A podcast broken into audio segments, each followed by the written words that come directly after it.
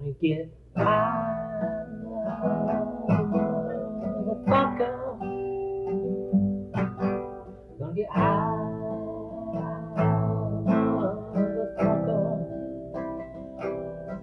Welcome to the Two Brothers, One Dad Dead podcast. Today we're going to talk about Woke Bill. He was a hardcore Reaganite, casual racist in the 80s, and at the end of his life, he was going to protests and handing out pro union literature in Spanish to uh, the local roofers. He was what we would call these days a social justice warrior and very proud of it. So, Jay Bear, let's talk about how he used to be. I mean, would you say, do you think casual racist is accurate or how would you describe him? Because I think it's por- important that people understand just how far he came. I think casual racist is probably pretty accurate. Um, you know, I think like most racists, he wouldn't call himself one. You know, he would say that he had black friends, um, Hispanic friends, but there would be moments where he would let it be known so, sort of his true thoughts on it or at least sort of like another side of how he saw racial things that would definitely be considered racist what do you think I think that's true. I mean, he would even say like, "Oh yeah, I have black friends." Like he basically said all the cliches that racists use. Like, "Oh, I have black friends." Just you know, most of them are n words, but there's some good ones. And even my black friends will say that they wish you know the n words. And he would use mm-hmm. the thing like the welfare queen, which was like this big boogeyman in the 80s. Like, he's like, you know, they're just sit, being paid to sit there and have babies. And it's like, uh, are they really? And, and, and maybe they are. I, I don't know. But I remember that one of the most shocking things for me is he'd said something, you know, this is like 85, 86, that was, you know, something about black people. And I think you and I both, both were like, uh, what? No, that's not true. And then somehow I found out that the next morning that was that, that like pretty much upset him the, what we had said, and then he told the guard at work, he's like, "Oh yeah, I have a couple N lovers for sons, but what can I do about it?" And do you remember that? I do. Yeah, that was pretty shocking. What it was? What did we What did we say? Do you remember that made him? I think it was that made us of, push back. Yeah, I think it was just kind of like a basic level of just sort of like pushing back a little bit, or kind of like telling him like no that's not right. You know i don't yeah. think like we went over the top or anything or got all social justicey on him. We were just like no you know that's that's not right. And that turned into what you said that he told the guard at work. Right. And then because we weren't you know whatever I, I just think like you know growing up in cleveland i remember in the second grade i was pretty much the only white kid at an all black school and so it's not like we were, you know, quote unquote, super woke or anything, but I think our general, I mean, how would you describe our general attitude back then about, uh, on race? No, I would agree. I, you know, I wasn't super woke for sure, but I, I was pretty, pretty accepting. I mean, I think we right. both grew up in multiracial schools, um, right. so we're exposed to it and right. didn't really have any issues with, you know, minority kids or whatever. And do you think he would have been a, tr- a Trump Republican if, if he had been alive? I mean, if he hadn't changed course, do you think he would have been a Trump Republican? I think there's a good chance, yeah. Yeah. Yeah. I mean, what do you think was at the root of his casual racism back then? Well, I was going to say, I don't know if he ever told you this or anything, but it was right around that time. And he mm-hmm. told me I forget how it came up, but somehow we were talking about racial issues or whatever.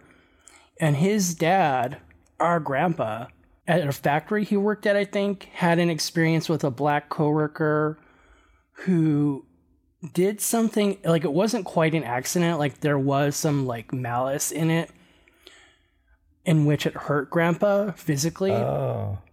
And grandpa sort of harbored a resentment and so the way dad told it to me was like, yeah, you know, it's kind of a um, evolutionary trait where like if some species hurts you, to always be wary of them. So I think at least at that point he kind of looked at it like that a little bit. Yeah. And I remember he was kind of big into the whole, I wouldn't say big into genetics, but he would say, like, Eugenics. you know, uh, no, genetics or eugenics, but he would say, like, you know, how can you have, you know, when talking about bringing democracy to Africa or whatever, he'd be like, how can you bring democracy to a people who, like, you know, are so tribalistic and so whatever? Mhm. Like, basically, he was like, oh no, those people don't know enough to govern themselves. right, that they're too primitive or whatever. Yeah. And Yeah. it's funny because like racist people are all into uh, I don't know, like I don't want to say gene theory, but into like, oh, the genetics of being different colors and all this stuff. But but one thing I feel like he got right was the pain of the working class. And that's the one thing that Trump got right. I mean, I mm-hmm. remember watching the news with dad, and the day NAFTA was passed, he said, Son, this, I am the last generation where working class does not mean working poor. And you know what? He was right. Yeah. And it's true. And it's a Yeah. national shame that you can't be a factory worker these days and send your kids to school and have a nice little modest house. hmm So what do you think? So so I think so he was a racist who didn't really put a lot of energy into his racism. A casual racist because I even remember he said something once to me like, "Oh yeah, like I would join the Klan except they're all so stupid" or something like that. And I know he Yeah. He had a friend who got into the whole white supremacy thing and he he was basically like those people are so dumb so I, I don't quite understand how he could think those people were dumb but he had it figured out do you know, do you know what i mean Uh huh. Yeah, no, that makes sense. Um, I don't know. So maybe he was sort of like an a la carte racist. Like he would kind of pick and choose what aspects of it he would buy into, but not go whole hog because they were dumb, like you were saying. You know? yeah yeah maybe and you know i think another thing that he said about racists which i don't understand how he could be racist but then think this about racists he said, Yeah, you know what, son? Like, no matter how low people are on the economic or social ladder, they'll always find someone low. They'll, they'll be okay with it as long as they can feel like they're kicking the person down below them. Which it's like, yes, mm-hmm. you're right. So then how could you be one of those people who feels okay by kicking the person below them, but then criticize the people who kick the person below them? Quote unquote below them in his mind. Yeah. You know what I'm saying? Yeah. Yeah, no, it's it's weird. So how did he like shed these beliefs? Well, it corresponded with right around the time of his retirement. Um, Okay. I had a friend over, a couple casual friends from this um, nonprofit activist group, Food Not Bombs, where their whole mission is like, you know, feeding the homeless directly, you know, bypassing churches or other social organizations that would try to indoctrinate people. And they came over to the house one time to pick up some supplies. And dad was, you know, he was a pretty friendly guy and he would be talking to them and sort of like asking what they were doing, asking what Food Not Bombs was about. So they gave him some like informational flyers or whatever. And then it seemed like pretty quickly after that, he was going around Tempe where they were and protesting different things like um, immigrant labor rights and things like that. It seemed to happen pretty quickly from what I remember. Do you think it's just he found a social group and he kind of went along with them or do you do you think he had an awakening? You know, that's something I've wondered about a lot. I think it was like he was leaving this job, so that was a big change, and he might have felt like he needed some new social circle or whatever to be in. So that was probably part of it. And I think he, he probably did have an awakening, but I don't think it was whole hog at first. You know, I think he just kind of put his toes in the water gradually and then became more into it. Right. Do you think his first protest for like immigrant rights or whatever, do you think he like do you think he dealt with cognitive not even cognitive dissonance but like wow this is crazy i used to think these kind of people protesting this stuff were giving our country away and now here i am doing it or do you just think he was kind of just kind of going with it Didn't No. really think. I think he About it. was just kind of going with it. Do you think dad was a a reflective or a self-aware person? Cuz this is something I think about a lot because he was so smart in so many ways. But then in some other ways, like we've talked about in other episodes, like going to people's houses and basically trashing their houses and then feeling mm-hmm. like they weren't the good friend because they asked him to leave. I mean, do you, what do you think? I don't know. That's a really good question. I think if you look at certain aspects of his life, like what you said, and even like getting into political activism, I think it would be kind of easy to say no. Like maybe he was self aware in some other ways. Yeah. What do you think? Well, you know, I, when we went camping once, somehow I kind of brought it up or asked him about, like, wow, dad, this is a huge change. Like, what happened? And he said, you know, son, I was so unhappy working at the factory. And I mean, which is very true. Like, he kind of Mhm. hated the factory Oh, life. yeah. He hated his bosses. I think a lot of his criticisms of working at a factory, like, very much planted the seeds of, like, you know, workers' rights and how workers are usually exploited by, you know, like the capitalists. I mean, so I think a lot of that stuff was there. But then I don't understand if, like, being a factory worker, how, and being a, you know, a, a proud, happy union member, I believe, because he would even say, like, oh, yeah, we used to have a great union and all that stuff. Wasn't he pro union at one point? But then, At- but then one Reagan point. broke, but then Yeah. Reagan broke up the unions. Yeah. I don't understand.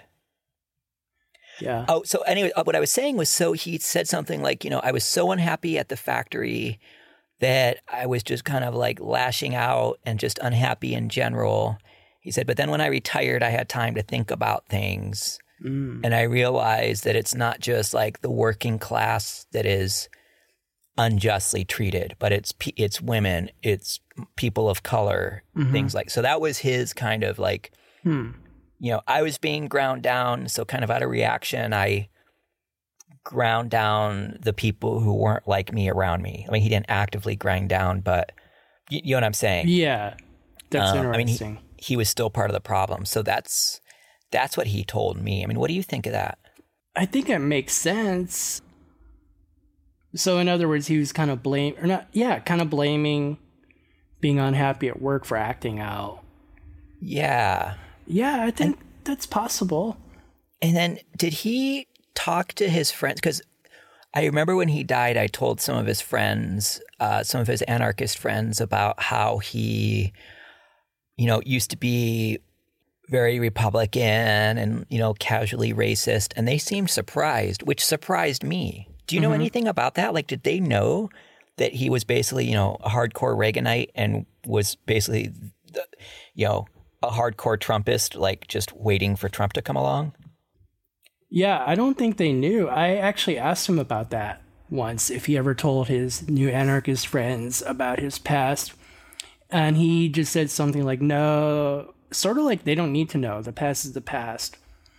Although there was one guy here in Tempe who, after dad died, I was talking to him, and he. Go ahead. Was it Dean? That No. that really cool guy, Dean, or no? No, it wasn't Dean. Okay. Drew. He Okay. owns like a um, the comic shop on Ash here in Tempe. Okay. And anyway, I was talking to him about that, and he didn't really have like much awareness about it, but he did tell me there were a couple times where dad would say something kind of racially off color, and that they would have to be like, you know, Bill, you can't really say that anymore. So he noticed like a teeny vestige of that. right. Then do you think uh, uh, you had told me once that sometimes when he had a few sips of Smirnoff, he would kind of say some things? Can you like tell me about that? Because I don't, I never really saw that. So yeah, when he would get a little bit tipsy, the one thing in particular, or the one issue in particular, was when he would get a little bit tipsy, he would say things about Muslims, actually. Okay. And nothing that extreme, but he would just sort of look at them more um I don't know if analytical is the right word, but he would be like, Yeah, you know, I know not all Muslims are terrorists, most are good people, but, you know, they are the ones who blow up things. Like they are the ones who, if you leave their religion, a lot of them think that you should be killed. You know, he just sort of like a little more harshly than I think his friends at the time would have liked. You know what I mean? Right. So right, sort of analytical, looking at some of the bad aspects, I guess you would put it. Right. But you know, I just remembered even during the 80s, like when I first moved out there, he showed me some notes. So he kind of had this dream project that he never did, but it was to write a history of anti Semitism. Like he ha- even had like a working title for it, like You're kidding. a- Anti Semitism, a history from Caesar to the modern day. hmm And he, he never, so yeah, he was just a guy with a lot of contradictions. Yeah. I never knew that. Yeah, something I've been thinking about. Do you think dad reached his full potential? In what way? Well, you know, he wanted to, he, because I even said, like, oh, dad, you should write a book. You know, you should write it. And he's like, oh, they won't take a book from just like a common guy like me. And I said, well, why don't you go to college? You know, like once you retire, why don't you go to college? He's like, oh, whatever, whatever. And I mean, he was also, you know, which makes sense for the Reaganite slash, you know, would be Trumpist. He was, he had a little bit of an anti, as much of an intellectual as he was, he had a little bit of an anti intellectual streak in him. Like, oh, I don't want to be one of those like thin necked college guys kind of thing. Yeah. And I remember at his funeral, I was thinking a lot about, you know, in his last couple weeks, he wasn't himself like at all. And I Mhm. was think, you know, and having had, you know, I had a two and a half year old girl at the time, and my son was still, you know, in utero. And I had, and I thought a lot, especially after he died, about how it takes us, you know, even after we're born, it takes us a little while to become ourselves. And then towards the end of our life, the reverse happens. Then we stop, we kind of fade into our full true selves and we fade out of our full true selves. And I just wonder do you think dad, and I, I personally think he did, especially towards the end of his life, and maybe I, you know, maybe I have to, but I think he did kind of become his fullest, truest self given the circumstances. But what do you think? Do, are you talking in terms of his activism? His activism and just his, you know, I feel like toward the end of his life, he, through acts, made up for a lot of his thoughts. Like he would help people of all different, you know, all his, like he was always a helping hand. He was always, you know, willing to listen, willing to help, willing to, you know, even when he couldn't do marches anymore, he would ride along with his little video cassette player and on his electric scooter thingy, his electric wheelchair and videotape. And he would basically be like, I think he called it like Cop Watch or something like that. Like, Oh, yeah. so if somebody got arrested, he would videotape the arrest and all that stuff. So I feel like he threw himself wholeheartedly into what he believed at the time. Does that make sense? That makes sense. Yeah. Yeah. I, I think you're right. And in terms of earlier than that, I think you're also right. Like, had he gone to college and done whatever, he probably would have been a lot happier. Yeah. And had he traveled or done all those other things he was talking about, Which I wonder if that was a lot of it. Like, because I mean, he was a really smart guy, really well read. hmm But I, so I can understand on the one hand his feelings of, you know, resentment against the powers that be. And I think he felt like, I don't know, that somehow he didn't get a fair shake, whereas other people were getting like handouts and hand ups and all this sort of thing. But what I don't understand is yeah, no, why sure. didn't he why didn't he take advantage then? Like okay then go to school. Do, you- do you know what i mean? Like he he knew he was in a box. He knew his potential had been limited. But in a lot of ways i don't think he realized that his potential was most limited by himself. Well, yeah, and he told me that like later in life, or at least once he started working, why he didn't go to college why was, and you know, this may be true. I don't really know, but the financial aspect. He's like, you know, I had two boys that I had to support. I wasn't making like tons of money. I don't really see how I could have done that. Yeah.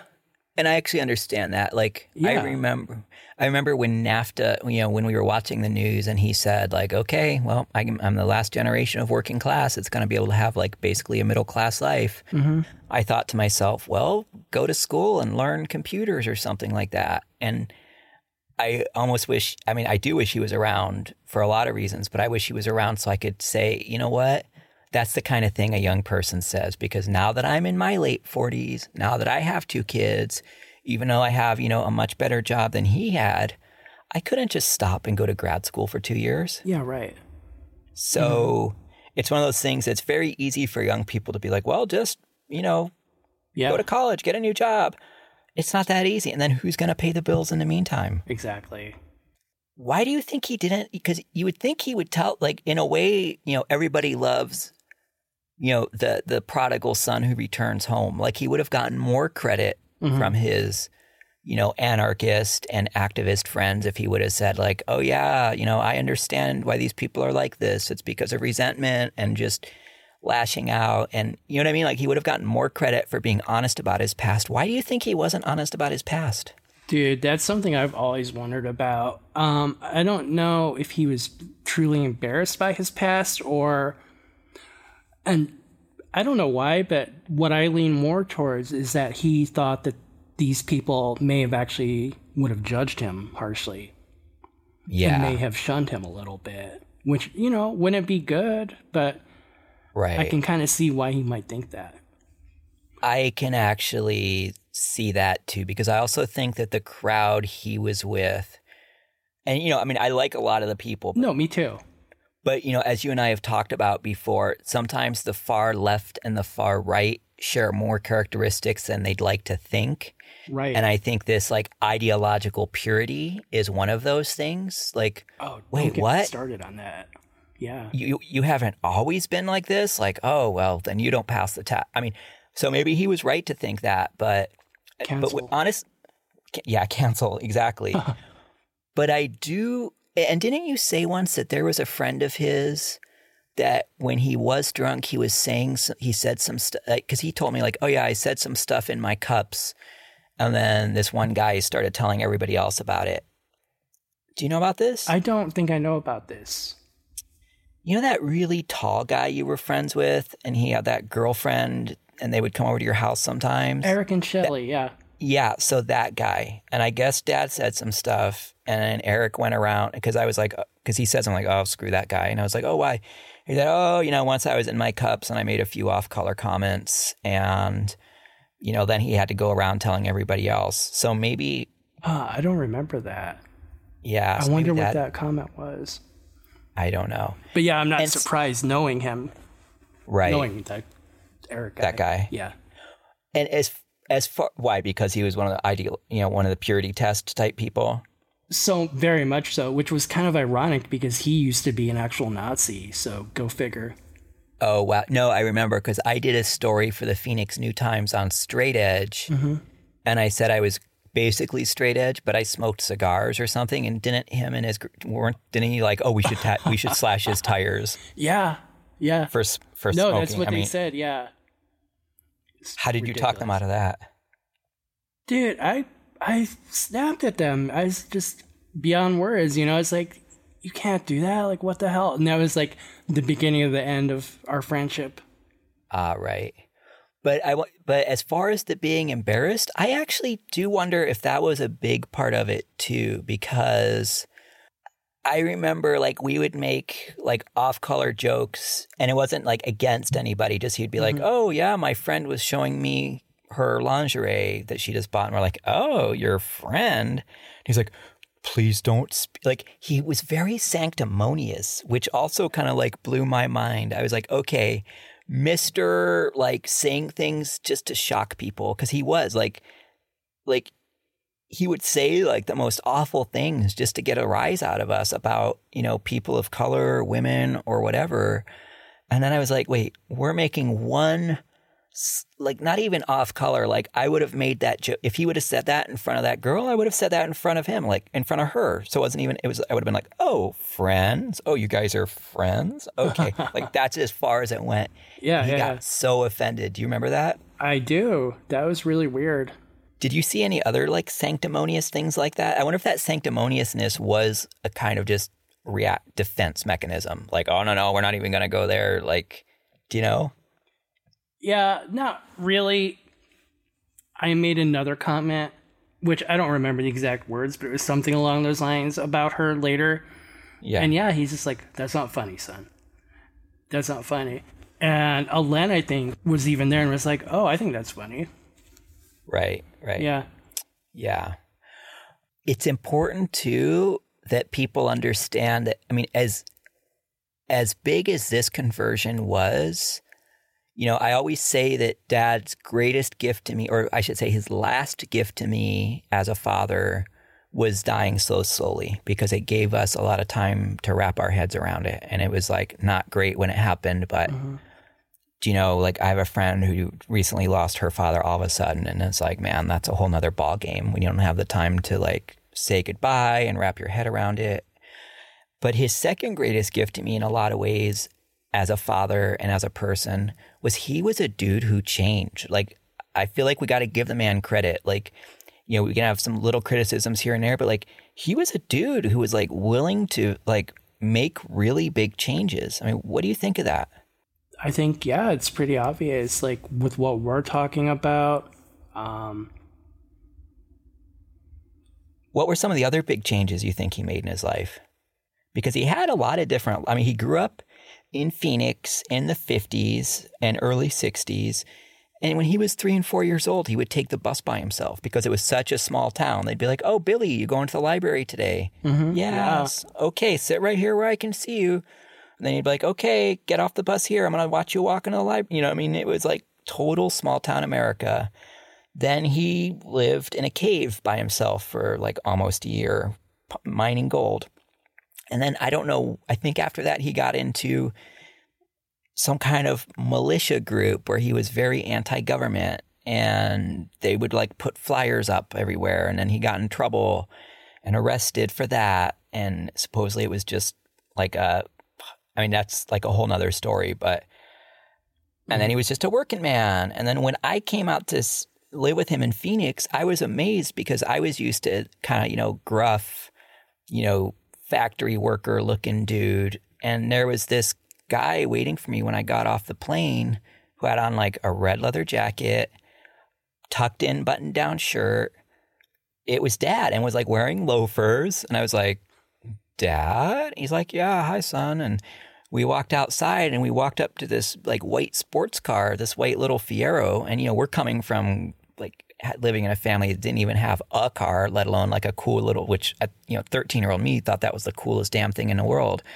I was like, Is this yours? And he laughed. He's like, No, I'm stealing it. So dad went through a lot of changes. Um, mhm. but do you think any was as dramatic as his like his race racist self to his woke self? And what do you think? I think that probably was the most dramatic, don't you? Yeah, I think so. Yeah. I mean, another dramatic change, but we already talked about it on another episode, was just his whole hygiene thing. But this takes the cake, I think. Yeah. Well, the hygiene went from okay to worse, which I think is pretty typical for especially like single men. Like there's a lot of stories of dudes living by themselves and they just gradually let themselves go. And it, it's probably true for women. So, what else? So, um, I had a question for you. Sure. Why do you think that instead of just going from racist to all out social justice warrior, why do you think it was so extreme? Like, he could have been sort of a quiet activist, but instead he went like whole hog. You know, it's funny. I was actually going to ask you about that. Like, why? Because the question kind of is like, why, when dad did something, did he do it so intensely? To the right? extreme, yeah. for To the sure. extreme. Mhm. It's funny. I was interviewing this guy, Shane Snow, who wrote this like great book about kind of how teams work. And I said something like, like I used to say that I have a little bit of an addictive personality, but I don't say that anymore because I realize that kind of like with superheroes, my weakness is also my strength. So when I get into something, I get into it like full tilt and I tend to get pretty decent at it because like I'm just not a halfway kind of guy, you know. And honestly, I think that's how dad was. He just wasn't a halfway kind of guy. Like if he was into something, he would explore it and get into it. And I think that's why, honestly, I, I think because he was not a man who, you know, as Mike Ehrmantraut on Breaking Bad would say, he was not a man who believed in half measures. Yeah, You know, no, and I, I think you're right. and then bringing that back to the addictive personality you know uh, you know as as as you know when dad drank when we were growing up he you know he didn't drink often he would drink once in a great while but would go on these massive benders. Like he wasn't like when i drank i was like you know a daily drinker but never you know i had friends who when i decided to give up drinking for a little bit were like but we've never really seen you drunk.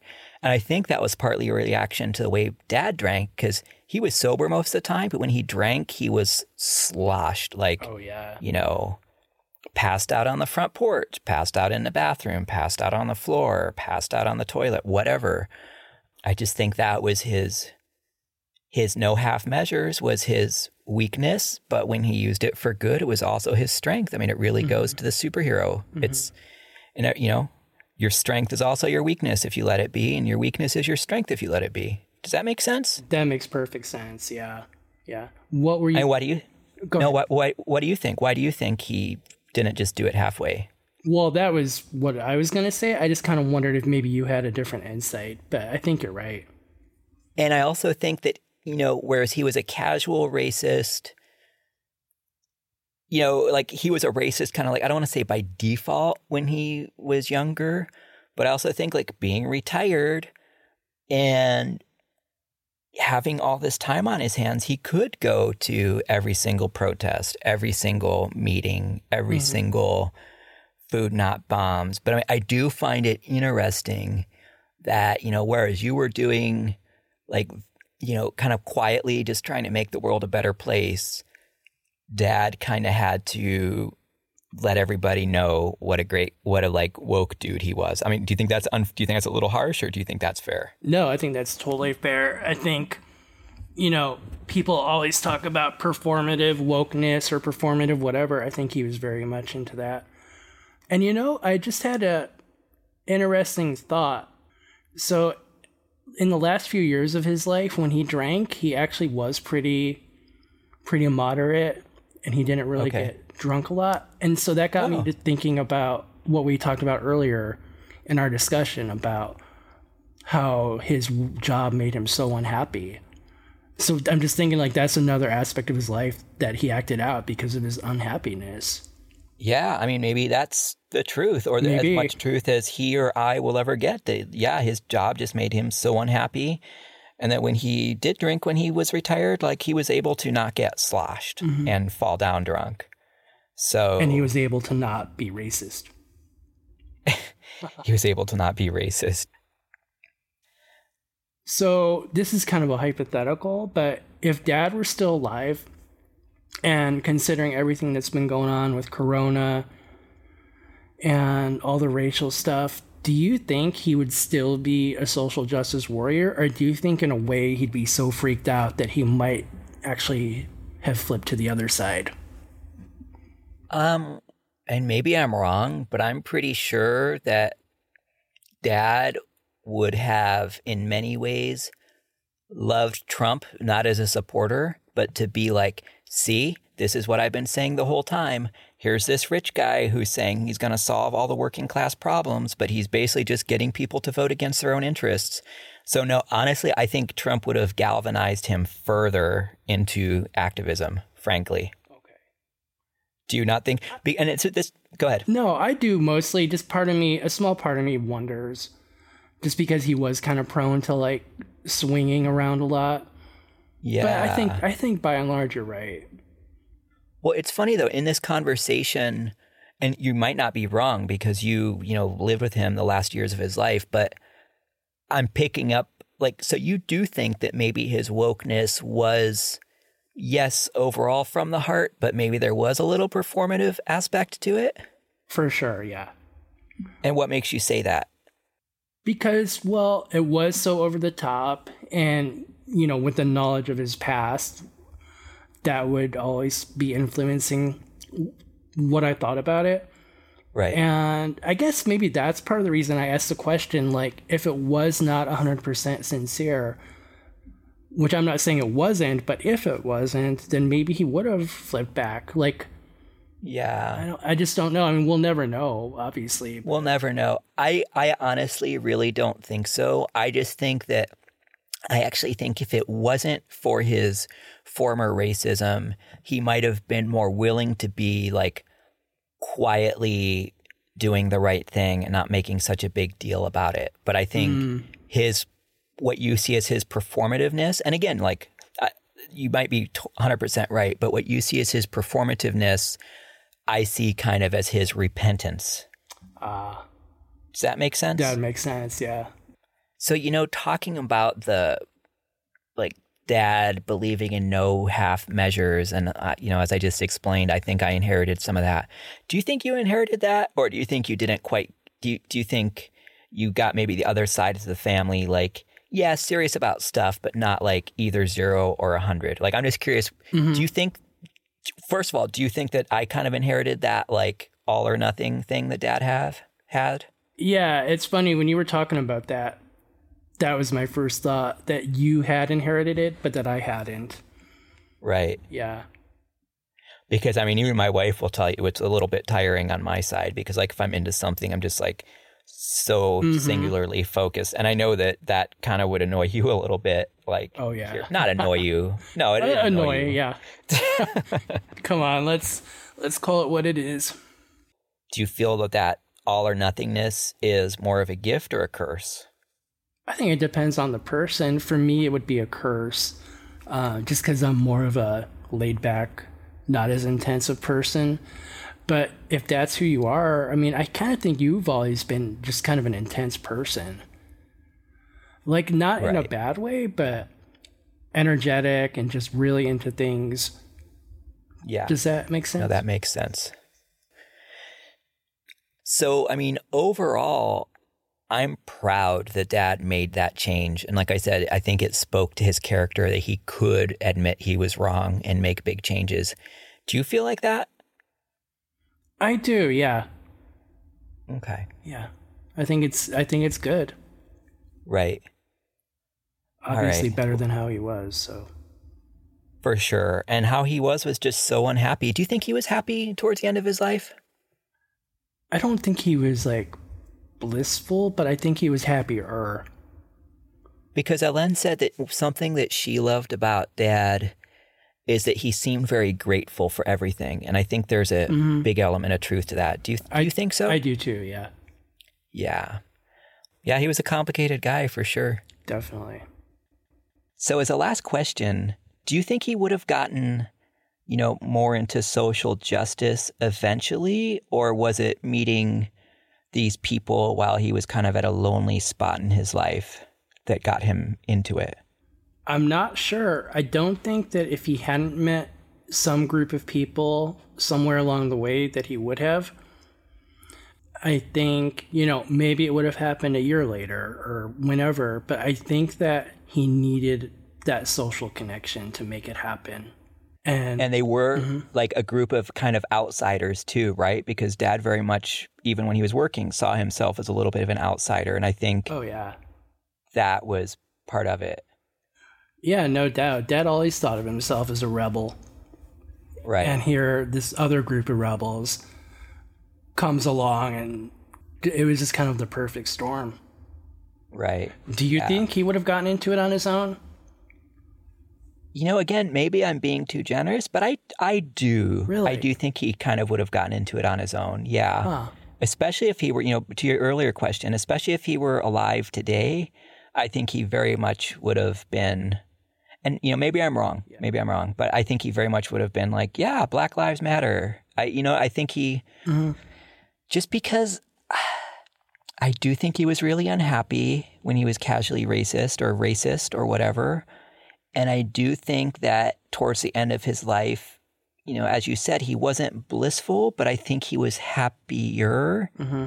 and more clear eyed. I think everybody underestimates how much pain and fear go into people's worldviews, especially when they have like negative or anti anti somebody worldviews. I, I think I think the emotional component of beliefs is super underestimated by everybody. And even people who have great beliefs, like, you know, are believe, you know, everything I believe. I probably underestimate my own mental state and my own just feelings. You know, we, we like to think that we're rational. I think that eventually we'll all, you know, a couple hundred years from now, as like psychology and you know brain science advances, I think we'll all understand that, you know, we put a layer of rationality on top of what we feel to kind of make Mhm. ourselves feel better. So yeah, I do. I do think he would have. Well, I, then I have a question. So Sure. I get that, like, if he would have just been happier and after he quit or whatever, his racism would have gone away, which I get. But so I guess my follow up question would be then why wouldn't he just be like a quiet person, like a lot of people out there who don't support racism, you know, are more or less socially aware? Go from that being kind of complacent, I guess, to like actually like doing activism. Like, yeah, he could have changed, but maybe he just would have changed and had different views, but not really done anything about it. Do you know what I mean? Yeah, but I do think he was such an all or nothing guy that one way or another he would have found like Some way to get the outlets for that. Okay. Yeah, per- personally. All right. Well, this was a good discussion. Thank you. Yeah, thanks. And thank you to our listeners for listening to another episode of the Two Brothers, One Dad Dead podcast. Talk to you later, Jay Bear. See you, Rocky.